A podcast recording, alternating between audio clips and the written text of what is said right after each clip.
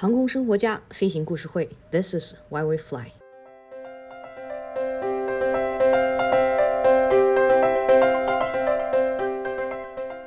每天都有新进步，每天都有新故事。今天呢，我有幸和一位在国外取得私人飞行执照的朋友聊了聊他的飞行经历。上次跟我说过那个，呃，你单飞的日子比较神奇，就你先说说你那个你单飞的日子。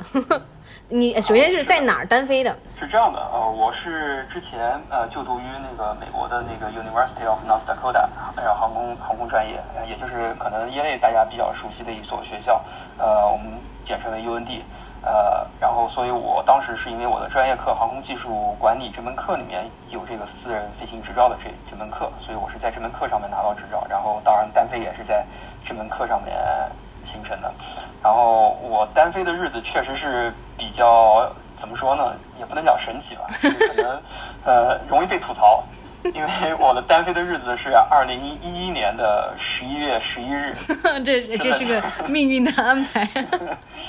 对。对，因为单飞，嗯，你应该知道，就是单飞的话，它是这样的一个情况，就是当呃学员，呃，就是完成了这个课课程的进度的时候，开始允许单飞的时候，并不是说，呃，你比如说完成了你的这个所有的这个需要所受的课程就可以直接单飞，还有一个关键的这个呃，我们称之为叫 endorsement，就是说教员会根据你的情况给你个人一个嗯天气的一个一个就是可以单飞的一个天气的一个一个一个。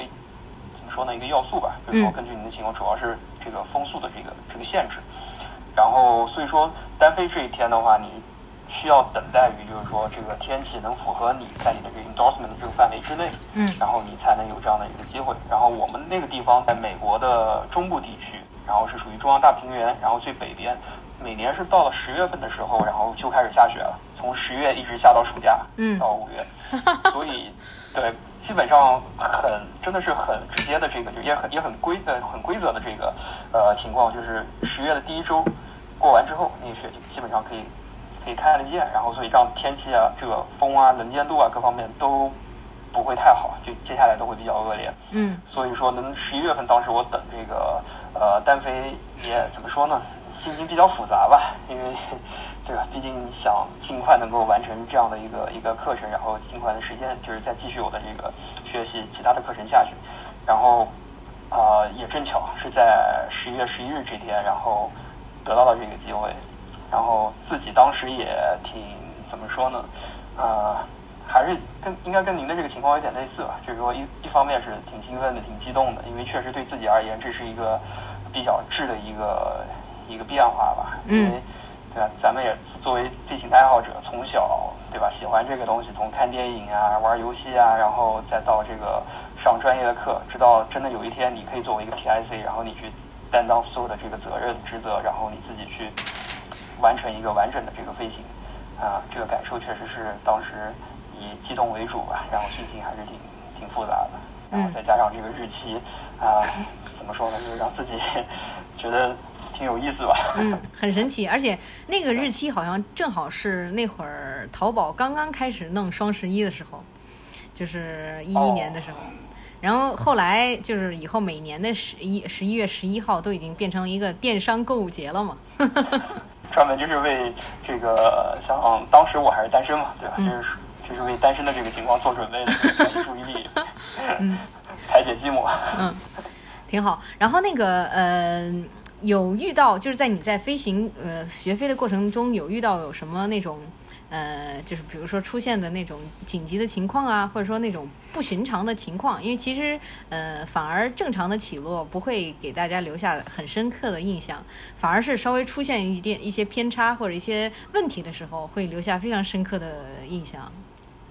其实呃，这个怎么说呢？我是觉得。至少我当时在国外就是上学，然后学飞的这个环境下面的话，其实真的还是挺常见的。因为飞行，呃，说白了，培养飞行员就是为了去培养你具有一个这个呃飞行的一个能力。而我们大家其实行业内的人应该也知道，就是说这个所谓的飞行能力，并不是说你懂得如何去操控摇杆，你知道这个按钮是什么样的功能就可以。其实并不是这样，而是说飞行员的职责是在于你能够就是能够去。最重要的就是保持这个飞机的安全，尤其是在这个飞机出现意外情况，就是在你的这个预计情况之外的情况这个环境下，嗯如果能保证这个飞机的安全和稳定的这个飞行。所以说，呃，这个让我感受呃比较深刻的就是当时我在学飞的时候，我也体会到的，就是刚开始的时候，我们还是把自己作为一个学生嘛，对吧？学生那什么叫学生？就是说会觉得应该在一个理想化的环境下飞行，对吧？然后所有的东西都是从，因为学私照的时候是完全你从一个飞行学员到学员的身份的转变，是从不知道到了解这个行业或者了解这样的一个一个职业的一个一个状态，所以总是会认为我应该在一个理想化的一个环境中去学习、去操作。但实质上的这个情况并非是这样，因为飞机说说白了就是说它该随机性的出现发生故障、出现问题，它并不会去判断你这上面做的是有经验的飞行员，还是说是只是一个呃刚入门的学生。嗯所以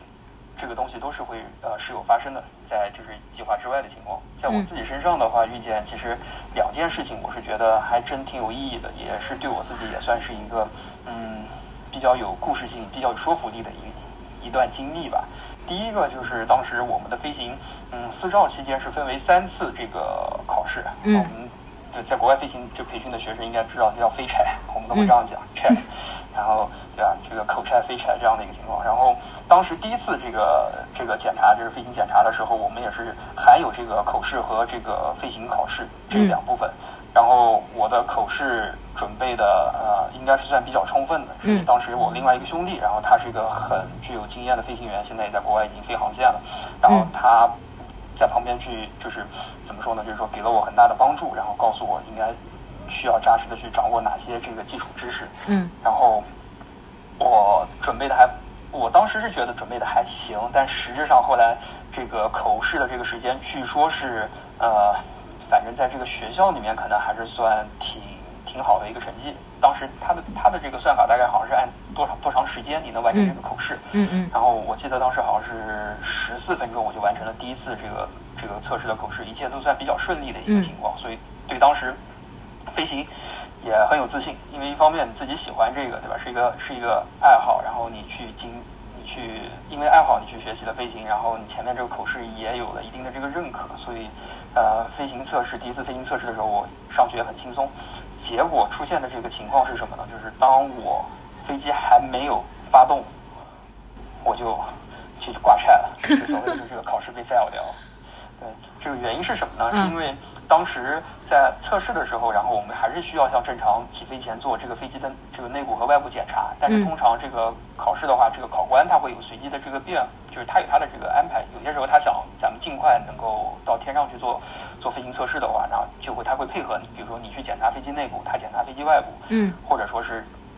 反正就是说听听这个呃考官的这个这个安排。当时这个情况，我的情况就是这样，就是说考官他检查飞机的外部，然后我检查飞机飞飞机的内部，然后当他检查到一半的时候，他把我喊出来了，然后他就指着那个飞机的那个滑行灯，然后就问我，他说你看这个灯有问题吗？然后我当时的反应一直是沉浸在就是还是应试的这种环境下，就觉得嗯今天我跟这个考官的所有的沟通和交流都是在考试，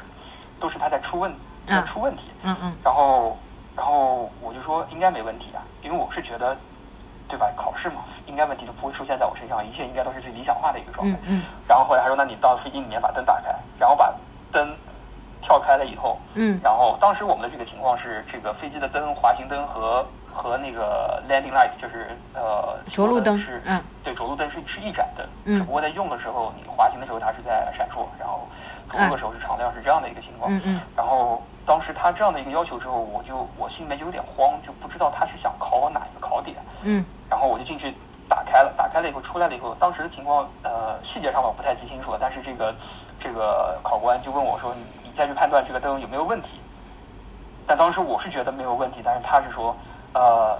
他但我呃但是我是觉得当时那个灯是有问题，但是我说不出问题在哪。是因为闪烁的这个情况不同呢，还是还有这是不符合这个正常的这个这个这个要求，还是说别的？嗯啊、我怕我自己这方面就是当时掌握的不是太太扎实，或者说不太确定嘛，对吧？嗯所以说我也不敢去说什么。然后后来这个考官就继续在问说，那你现在该怎么办？然后我说，如果不确定它是不是正常或者不正常的话，那我就去查那个 checklist 嘛，对吧？然后还有再看那个 MEL，嗯然后去去按照咱们的这个检查。但这些东西说白了就是说说你作为应试，咱们都会知道出现什么情况该做什么样的一些事情。